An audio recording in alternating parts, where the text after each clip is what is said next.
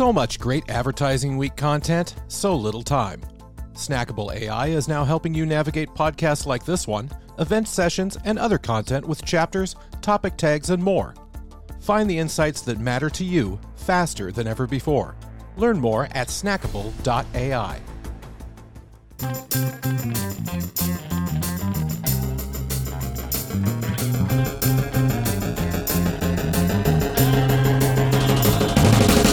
There's been a seismic shift in how consumers engage with entertainment and expectations of creativity in the media, and creativity remains the key competitive advantage for advertising effectiveness.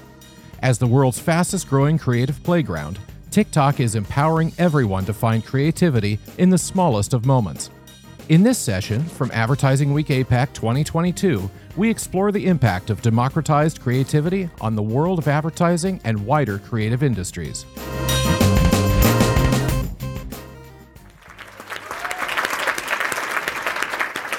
Well, good morning, everyone. Great to hear so much laughter and that we can relate to some of the content here.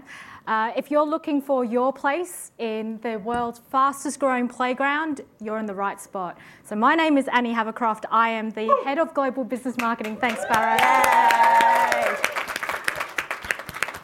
I'm head of global business marketing for TikTok in Australia and New Zealand. I'm delighted to have wonderful conversations with some industry experts and advocates of uh, creators.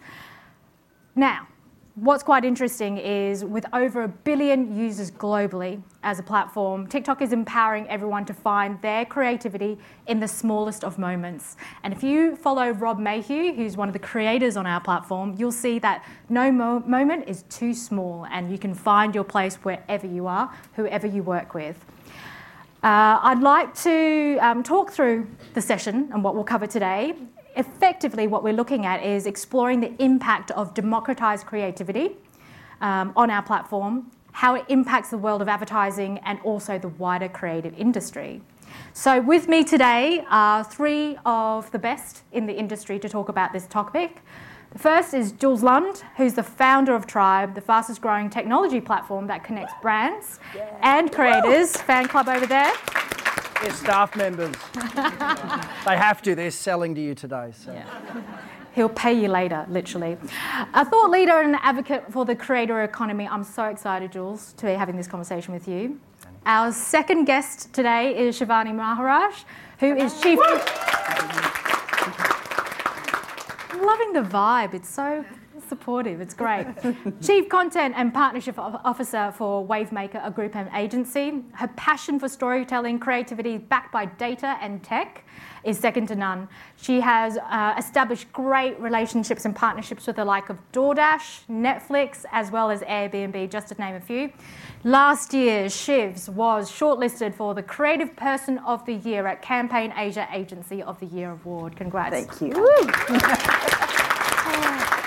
and our third panelist, well, let me just show you this. Duh.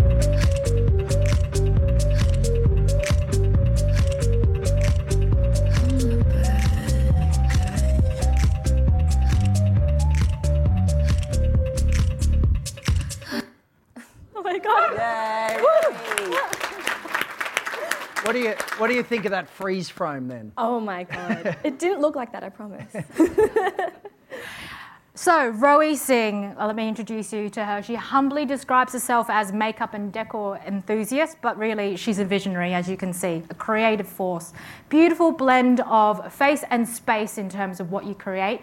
Renowned for pushing the boundaries of beauty with bold rainbow infused and bedazzled um, uh, imagery to accentuate her South Asian heritage. She's been featured on media such as Nylon, Vogue, Hype Babe. Uh, welcome, Rowi. Thank you.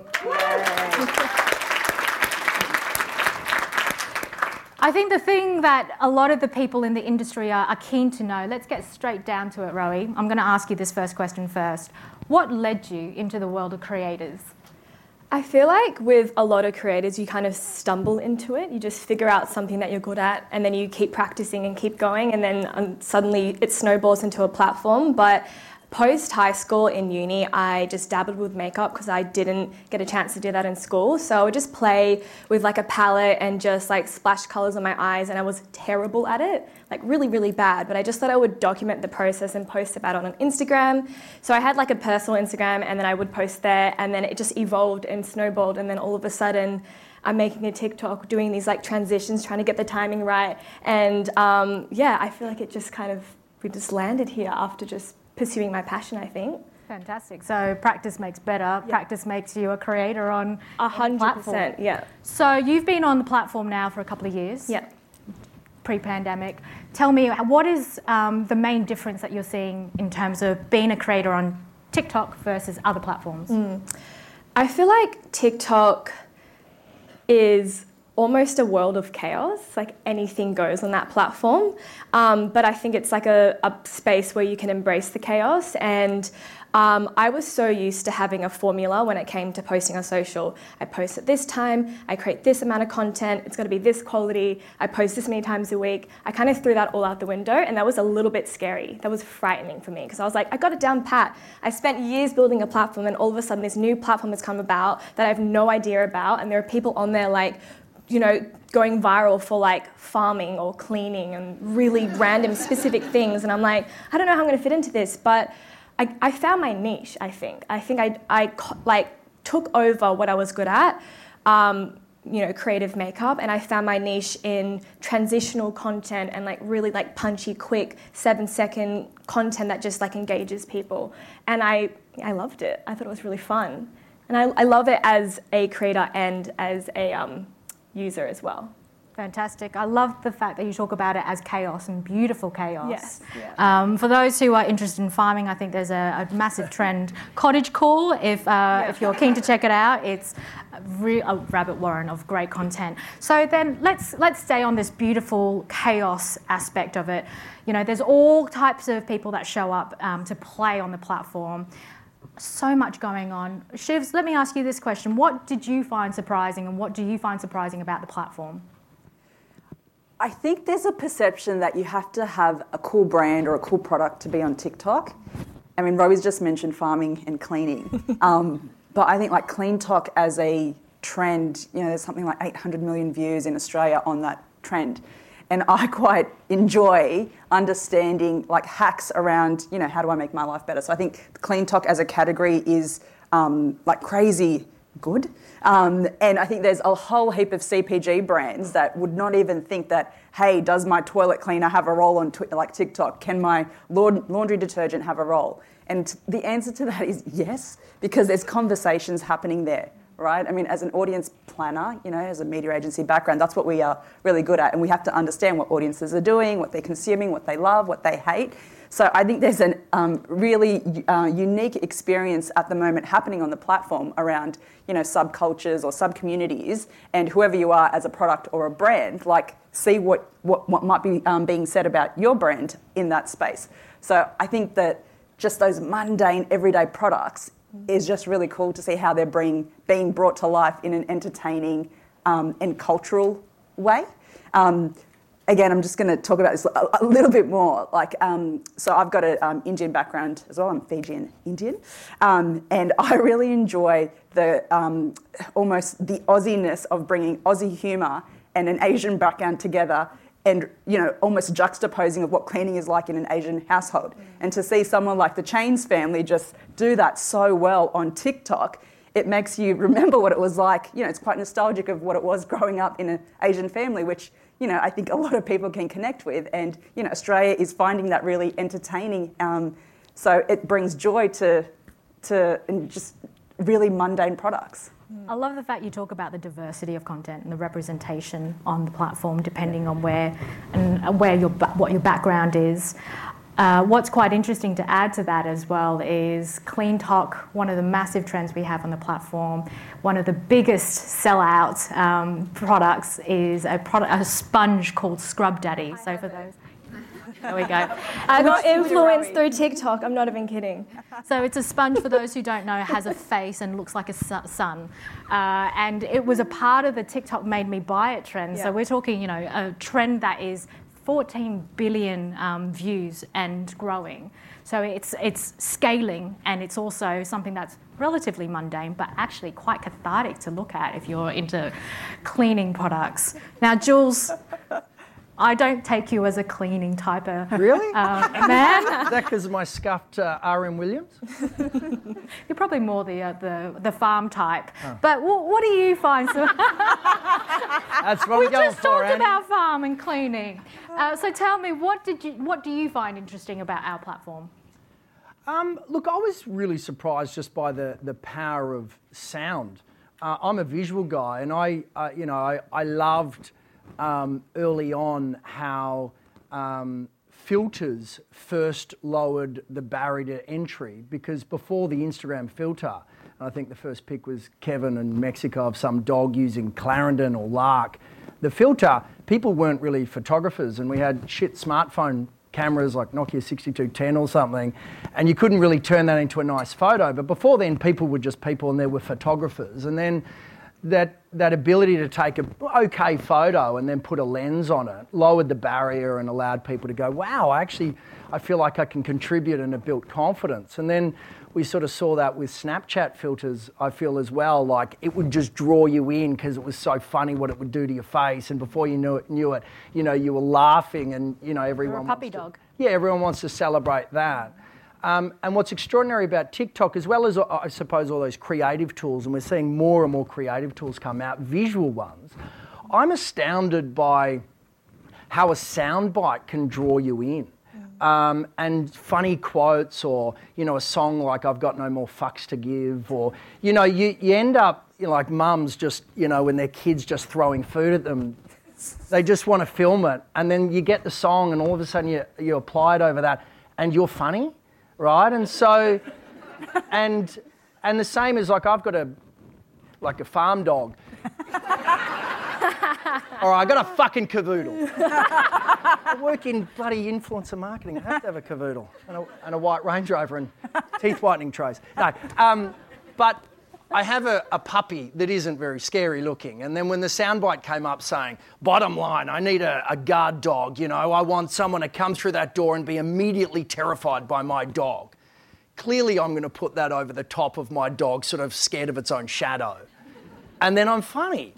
Not now, clearly, but, but in the social sphere. We, we do talk about the power of sound, and Yeah. I think that ta- kind of takes it back into you know the core core of marketing. You know, Yeah, well, I think brand- there's a marketing opportunity there because everyone talks about NFTs, and when you think about non fungible tokens, you, you sort of move into visuals. But I actually don't think, and I might be wrong here, you tell me, but I think just because people are excited by that technology doesn't mean the consumers give a shit. Like, I don't know if Gen Z is screaming out for NFTs. Maybe they are, but I certainly know that they're trending hard on sound bites. I don't understand why an NFT shouldn't be really high quality sound bites from celebrities doing funny stuff and you can only sort of access that or, or unlock those. And then I think about brands like having really nostalgic jingles and whether they could just put those jingles in there, everything from tip top to all of these silly things like that we grew up with, you know, not funny Jan and, you know, yellow pages if they're still around and they still have a marketing budget. But um, I think there's an opportunity there for marketers as well through sound. And I also think that's probably a more compelling use of NFTs, which sort of doesn't seem to be used. And it is one of the benefits of the platform. I think that sound-on experience is certainly playing to the, you know, the marketing fundamentals there. So let's take a step into the world properly of marketing and branding now that we're going to it. Rowi, I'm going to come back to you. You used to work in agency world. We were just, having a chat with Sparrow, uh, reminiscing on your agency days. So tell us a little bit about your foray into advertising and how has that experience shaped you as a creator? Yeah, so I used to work um, at Mindshare as a social exec, so I was in the social team, and um, I was media buying, so I was like, you know, buying like Facebook ads, scheduling, all that kind of stuff, and I understood it from sort of the back end. But whilst I was working at the agency, I was building my platform at the same time, which is really, really interesting um, because there were moments where I'd be working with influencers and I would see their budgets, and I was like, why aren't I getting paid that amount? um, so in charge of your work? I was like, this is really interesting because I could understand it as what the the brand objectives and the needs were versus what the influencer needs were, and I sort of came in and sort of bridged the gap between the two. Um, and then, especially when I decided to go full time as a creator, which was really, really risky and really, really scary. But I think maybe working in socials gave me the confidence to do that. Um, but taking what I had learnt and applying it to the influence industry and influence at that time, I think it was like 2018, 2019. There was just no, it was the wild, wild west, and I'm pretty sure it still kind of is. Like everyone kind of was doing their own thing. Um, there was no really standard of like, what to pay influencers or how they should be creating. It was just a lot of people who fell into stardom and then just all of a sudden had to run their own business. And I kind of fell into it from a I from more of a like a I guess like a back end business perspective. I kind of knew what I wanted to do and how I wanted to like create in that space. Um, so I applied like the same processes, I guess, um, asking clients. Um, I think a lot of the times influencing was a tack on. It was like, oh, maybe we have this beautiful, amazing campaign with all these channels, and then maybe we'll get a couple of influencers and, and to post, and that would never ever work because they're not part of the whole channel. They were just a tack on. And so for me, going into it, I would question the brands and be like, so what is my role here? What are the objectives? What do you want me to do? Um, is the objective like link clicks because then I know what to pop in my stories? Is it awareness and I can create something really beautiful and mesmerizing? Anyway, yeah, that's that's sort of how I. They would have been very it. surprised. Well, but not just that, like surprised, but also I think like my um, influence agency that I was with at the time was like, like what is going on? Like how, like not stepping on the toes, but almost like this is how I want to function and this is how I want to be successful, um, and sort of taking the reins a little bit, but making a bit more of a partnership with the brand rather than me just jumping on and seeing what works. Yeah. Well, as the old adage, give me the freedom of a tightly defined brief. So it sounds like that was what you were asking for. so it's really interesting you talk, Rowi, around, you know, let's not have creators as a tack on and that it needs to be in the heart of the campaign. So, Shivs, from your point of view, how has TikTok changed the way you're thinking from a planning perspective? I don't think TikTok's changed the way we plan because fundamentally our role as a media agency is always to know the most about the audience, right? So five years ago, TikTok wasn't around, so it wasn't part of the audience planning. You know, fast forward obviously to, to, to today, you know, we still care about what, you know, where do we find the um, audience? What are they doing? What are their passion points? What I would say is that when we're planning social, I think that the role that TikTok plays um, as part of you know, how we're potentially implementing or executing is very different to how we potentially plan for Meta or Snap or whoever it might be. But I think the principle of you know being bespoke to the platform and doing what's um, right on the platform, there is something that TikTok is doing that is resonating a lot more successfully with marketers and brands than potentially some of the other um, platforms. And I say that um, because the briefs that are coming across our desk is much more around you know, here's my global asset or here's my TVC. Please adapt it for YouTube and Meta and, and so and so. But for TikTok, brands are actually coming and saying, you know, tell me what I need to do. You know, do I need to work with creators? Do I need to? So I think there is a, you know, a greater appetite from brands and advertisers, and I think you guys have obviously done a very good marketing job in, in, in that. But brands are actually briefing us in on creator-specific um, responses or formats, and I think from there we're then actually understanding okay, great. I mean, organic is is there, but you know, fundamentally we have to have paid media to get the scale or reach that we need for brands. So I think from our point of view, you know, if I sit here and, and look at, you know, potentially as an agency, what percentage of our spend goes into brand um, branded content ads with Meta versus the percentage of our spend that goes with Spark ads, you know, I think fundamentally it is significantly more with TikTok right? So, you know, I would say less than 10% if we want to put some numbers in there um, for branded content ads with Meta. But from a Spark ad point of view, I would say more than half of our um, ads. And I think it's, it's, you know, yes, we've had the experience of hindsight, um, you know, to work with other platforms, but I think there is something fundamental and um, culturally relevant that, you know, we have to sit back and listen. It's okay, it's now, you know, what is TikTok doing? This, like, we have an opportunity to be part of culture and I don't think we've ever planned or had culture at the forefront of how we're doing our planning. And I think that is something unique to TikTok. And that's why I really, you know, urge people to, you know, whatever your brand or whatever your category or product is, is what is the conversation happening on TikTok? You know, there are tools out there for TikTok trends, um, and being able to, you know, tell your story or entertain or, you know, whatever your KPIs might be. It's it, like I just love what you can un- uncover because it's almost like everything that you think is is you know the reason why we market can al- almost be flipped um, when we see what actually people are doing on, on the platform. So it's like a big focus group. Like let's let's understand what people are saying um, in Australia around your product, and then let's tell the story of the brand um, in a way that connects and entertains. Um, and yeah, that's what I really love. Um, as you know, sitting as an audience expert, we now have you know more power and more c- control around creativity than potentially our creative friends um, at creative agencies. It's a really interesting area about cultural heartbeat. Jules, you had your. Oh, I was just going to say, do you think, because I think, do you think it's the performance difference of branded content ads versus Spark, or it's the approach? Because I think you said it in the planning, because. And, and I assume everyone sort of understands what creator ads are. So that's where a creator will post something and they'll go to their audience. But what you can actually do is turn that into an ad.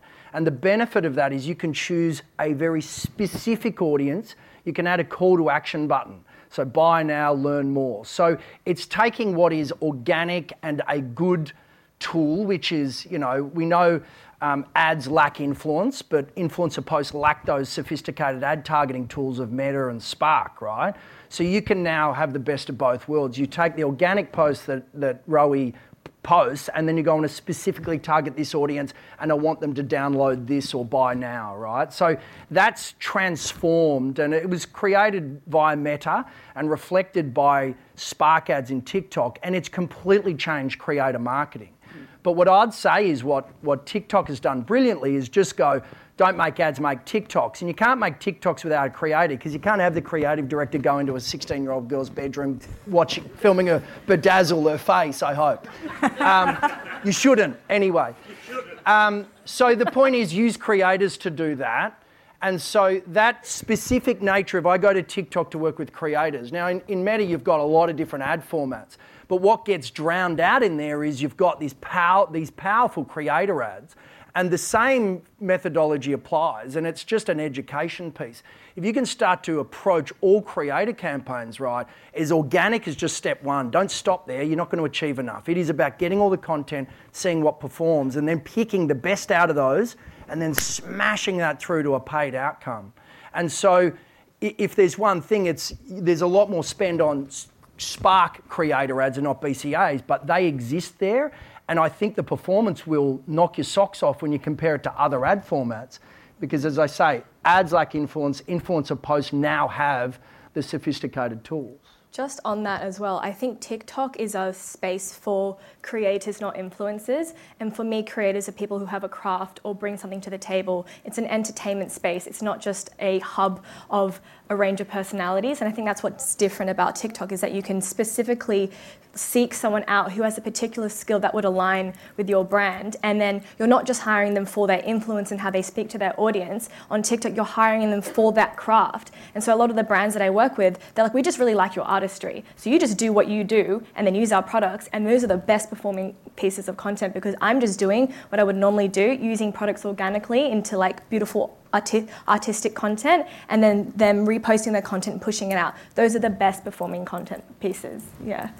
So we're moving into more the performance conversation and ROI. So we did some research from a media mix modelling um, point of view with Nielsen earlier in the year, and what we found was we were seeing an ROI of $1.44 for e- um, in terms of return on advertising spend for every dollar you invested on the platform. It's like 1.36 times better than any other platform. From a return impact perspective, Shivs, how are you helping and supporting your brands in measuring success? So it's funny you said $1.44. So we've just done a global study um, with creator specific um, ads, and the return on investment on average for brand versus creator, creators were getting $6.50 for every dollar spent. So that's a global average, it's not specific to Australia.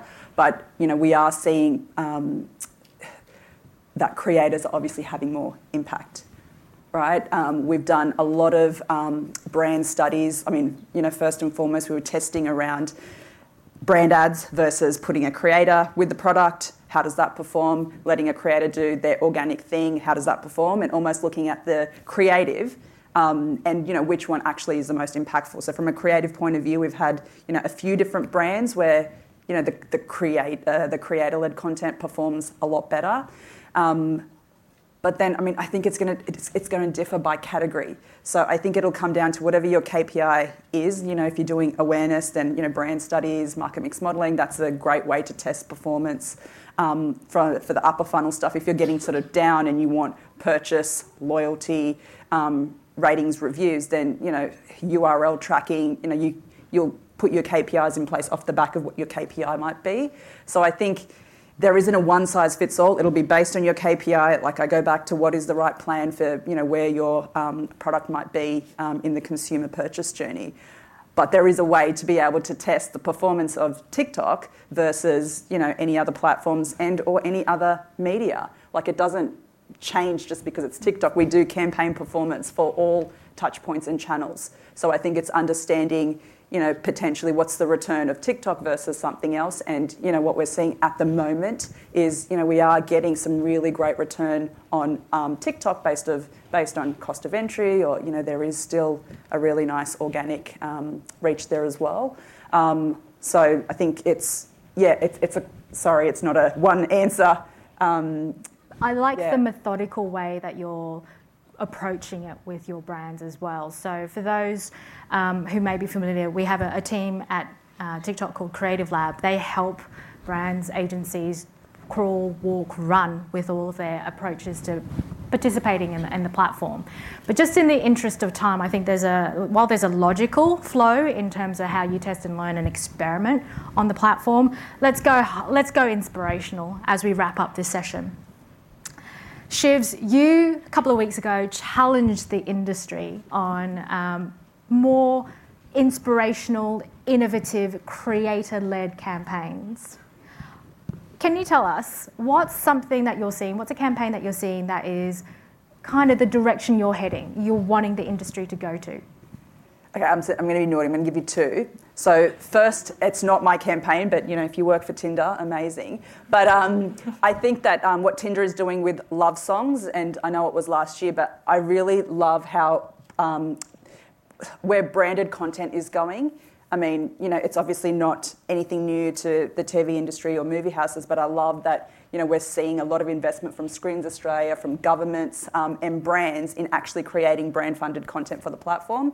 So for those that um, you know don't know, uh, Tinder created a 20 episode um, love song series about what dating is like for Gen Z. So they were very short, sharp content pieces, and you know obviously there's a great brand fit with Tinder, um, but a really way, uh, great way for um, Tinder to, to get their message out in a more entertaining, engaging way. So I'm really excited where that space is going from a brand funded content point of view. Um, the other one, um, I will talk about one of my campaigns. Um, it would be remiss, me, remiss of me not to. Um, so we do a lot of work for uh, Netflix, um, and you may have heard about a launch called Stranger Things a few weeks ago. Um, but what was really great when the team worked on that specific campaign, and yes, we had a big activation down at Bondi Beach. Some of you may have seen an upside down rift um, appearing, and we worked with a whole heap of creators. And you know, the planning for that was very much around. You know, Aquabumps is there in Bondi every morning. What is he going to see in the morning? What are the Bondi rescue guys going to see in the morning when they wake up and see something's come up? So we kind of looked at it in a very different way and the type of creators we brought into it. But what I love even more is we actually um, ran a live stream fan engagement with TikTok, um, which was all around um, a Q&A session. And what we did in that live stream, um, which was all about the fan experience and fan engagement, you know, we had you know over one million views on a live experience. You know, I think average views was two and a half minutes. We had 68,000 um, comments, and for Netflix, all of our KPIs are never around a movie trailer, right? I think it's very easy to think that you know Netflix creates great content. You've got a trailer, put a whole reach and frequency. We don't do that for Netflix at all. What we do for Netflix is very much around how do we drive conversation and how do we drive buzz and talkability around shows.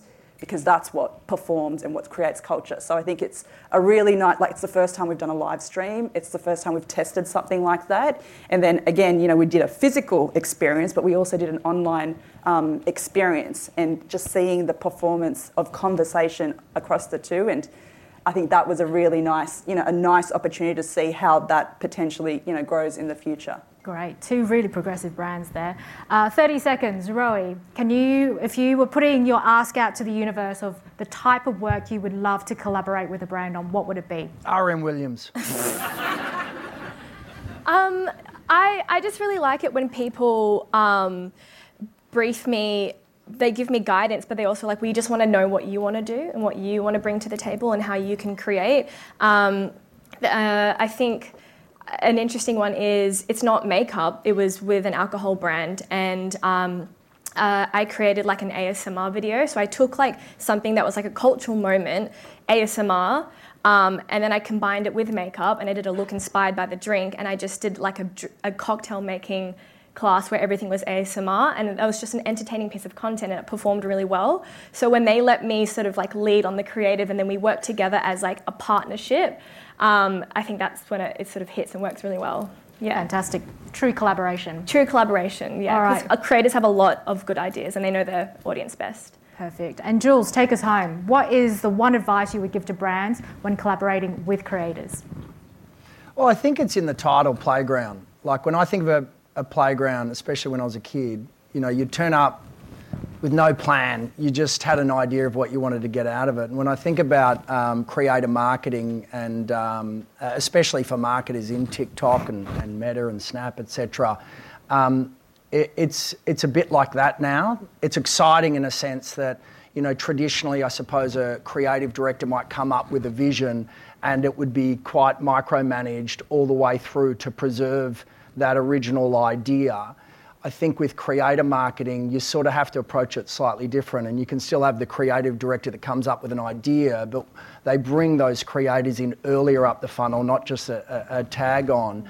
And then they say they treat it like a playground. They just go, right, here's the themes, go and have a play. Mm. And I think what's achieved is outcomes that you just would never be able to predict otherwise.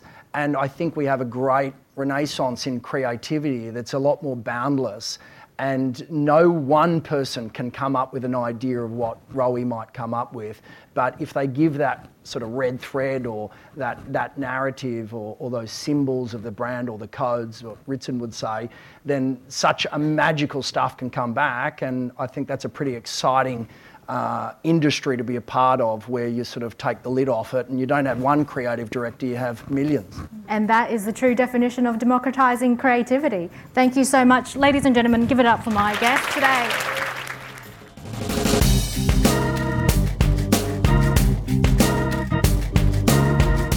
Thanks for listening.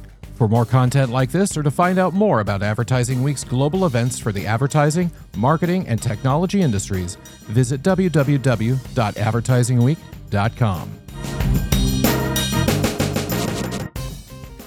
Chaptering and other structural elements for this podcast are powered by Snackable AI. With the ability to unify all content in one place, have AI distill the best insights instantaneously, and share them seamlessly, businesses on Snackable create more relevant value for their audiences faster than ever before.